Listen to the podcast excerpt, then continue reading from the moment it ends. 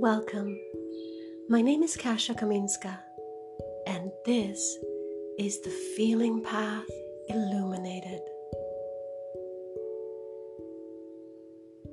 Today, I'd like to spend a little bit of time talking about our sadness and our habit of feeling this way. It's an interesting topic because many of us spend time being upset in our lives, and most of us take it for granted. We assume that it's a natural state, that in fact we're supposed to feel this way. When all along it is learned behavior that we have picked up over time as we watch the people around us struggle and find difficulty and challenges in life. So, how much of our sadness is caused by something that's happening? And how much of it is actually caused by some far and distant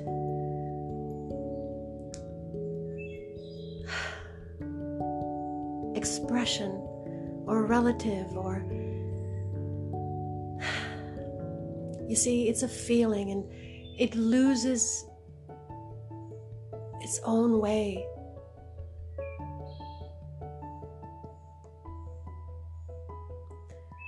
All of these emotions are important.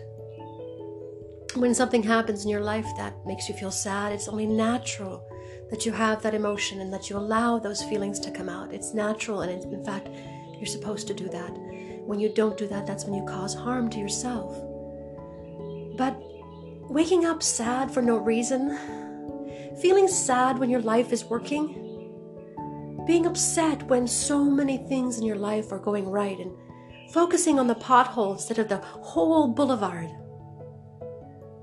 it's that kind of sadness that we're talking about here today. It's that kind of sadness that we really must understand is not a natural sadness. It is an artificial sadness built over time, built over perhaps eons of doing things not quite the right way and not treating each other with the kind of dignity and compassion and respect that is due each and every one of us.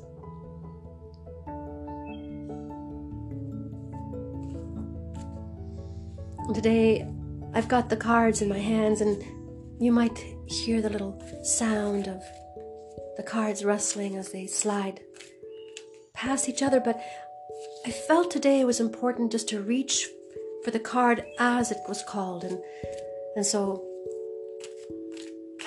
because this feeling is so intense, I I knew that we'd have to move a slightly different way. And here's the thing. So the first card I pulled out is all about anxiety, worry, the fear of losing something, self fulfilling prophecies, sleepless nights, unfounded fears and worries, expecting the worst. Ah, this is literally the foundation that sadness sits upon. If, if, if sadness had a throne, this would be it. It would be sitting nestled among your worries. And if you could see this card, imagine it.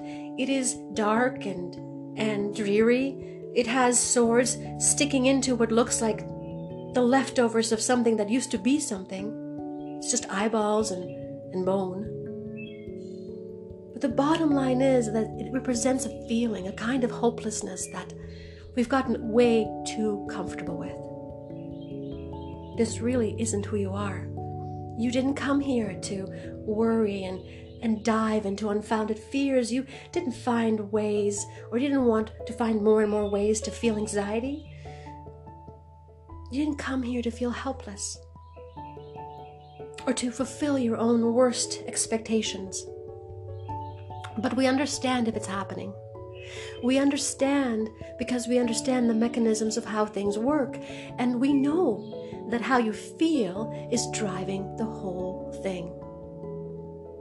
So if you're spending time feeling sad, expecting the worst, then you will eventually fulfill your own prophecies in one way or another. They still probably won't come the way you expected.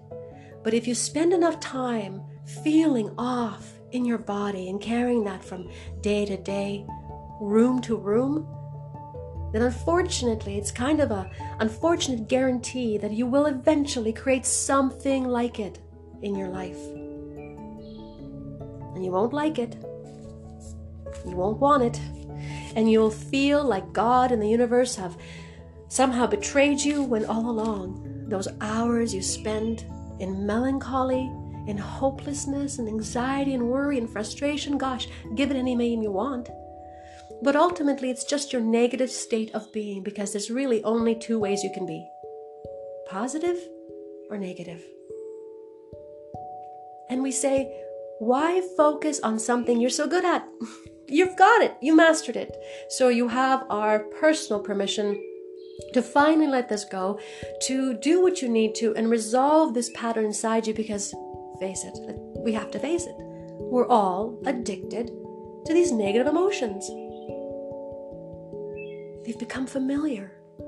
They've become a friend in a way, something that feels right even though it doesn't. And so sometimes when we're in our worst, we should be diving in and, and rallying on our own behalf. And instead, we put on our favorite ugly piece of clothing that we'd never wear any other time. We don't wash, we don't take care of ourselves for however long we need to feel that way. And then we let ourselves indulge in that melancholy as though it has no effect on our lives whatsoever.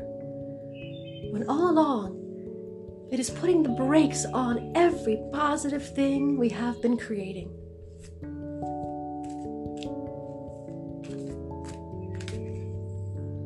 But the next card is the star, which says you are on the right path. And that you actually do know what to do and that you do have what it takes to look in the future with optimism. and you do. Because you've been asking for changes in more than just one way. It's been more than just, I want a new place to be or a new job or friendship or relationship. All these things are just the sort of the details that generally should be filling up your life in the most delightful ways. But you see, when you when you're in that worry and sadness, you can never get to that answer. And yet, here we are on the very next card. It's like you've gone from the most negative card to the most positive one. From expecting the worst to expecting the best. And feeling the clarity and the movement, the enthusiasm, the, the joy and the life in that. It's a whole different feeling, and yet it's a simple, well, I say simple, but it can feel so difficult, but it's as simple as just reaching out and, well, and tapping and releasing yourself when you're feeling sad. Because let's face it, with all those other things you can do, this is the one thing that's going to help you every single time. So let's do that. Let's take a moment right now and release ourselves from our addiction to feeling sad. Because we deserve to feel something so much better, and we really are a flip of a card away from feeling something completely new. Are you ready to take a chance on being a little bit more optimistic? I am. Tap on the side of your hand and repeat with me even though I am so addicted to sadness I deeply and completely love and accept myself. Even though I have been watching people be sad my whole life, and now I'm really good at it. Perhaps I can forgive myself for that. Even though I have practiced sadness, and now I'm a master at it. I deeply and completely love and forgive myself for that. And I release that now. On your forehead, I now release myself from all the ways that I feel sad on the top of your head. I now release myself from my habit of being sad. On the back of your head now, you're doing amazing. I now release my subconscious mind from all the ways that I'm sad and I don't know it. Over your ears now. I now release my inner child from watching people around her be sad. At the corner of your eyes now, I now release myself and I release my beautiful body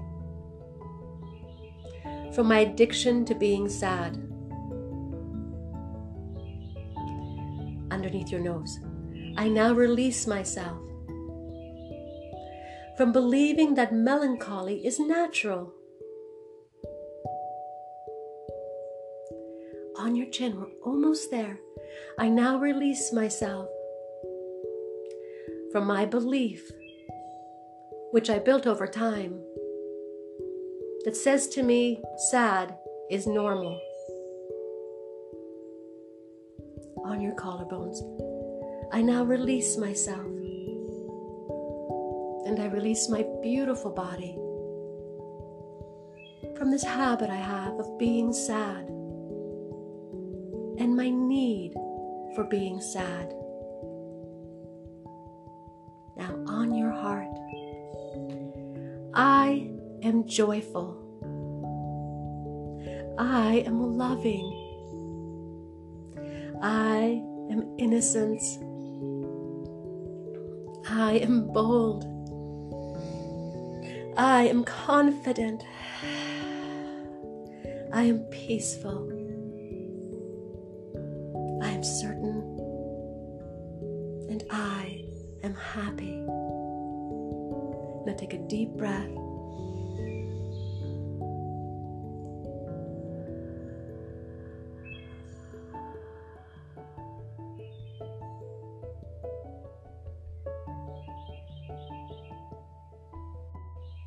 It's always been your choice.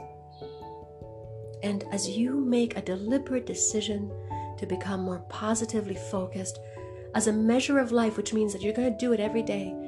Every day when you wake up and you put your feet on the floor, you're going to make a decision that morning. Today, I'm going to focus more positively because positively is the way for me.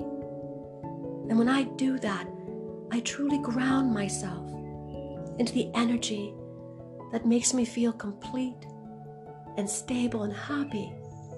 And ultimately, that is what I'm searching for. So say these words and words like them to yourself. It doesn't have to be like that exactly, but some variation of something optimistic and hopeful, something that you believe, something that doesn't spark your er, BS button. You make sure that you say those words to yourself every morning and dedicate yourself to a new feeling because love is the only part that matters. Now, I'd like to read you a poem that I wrote um, probably in the early 2000s. But it felt like it was a really important conversation today because today, in this day, there's a portion of me that stands in what I would consider my future self that can look back on my past self and see how much that past self has changed and learned and how far I've really come. And you too can feel that and do that for yourself as well. And this feeling has ignited within me a desire to share a little with you. The poem is called She. Love doesn't have to be a part of it, she says, dismissing me with a casual flick of her wrist. She takes another drag tries to pull the smoke deep into her lungs, but I can see most just floats in her cheeks. I stare at her fingers, the way she holds the stub, like she's playing house, pretending to be someone she's not. She intrigues me. She's far smarter than I first gave her credit for, absorbs the world with an intensity matched only by her need to prove she doesn't care. I watch as she fires bullets into the air, blanks that graze the surface but never break skin. She's working hard to convince me.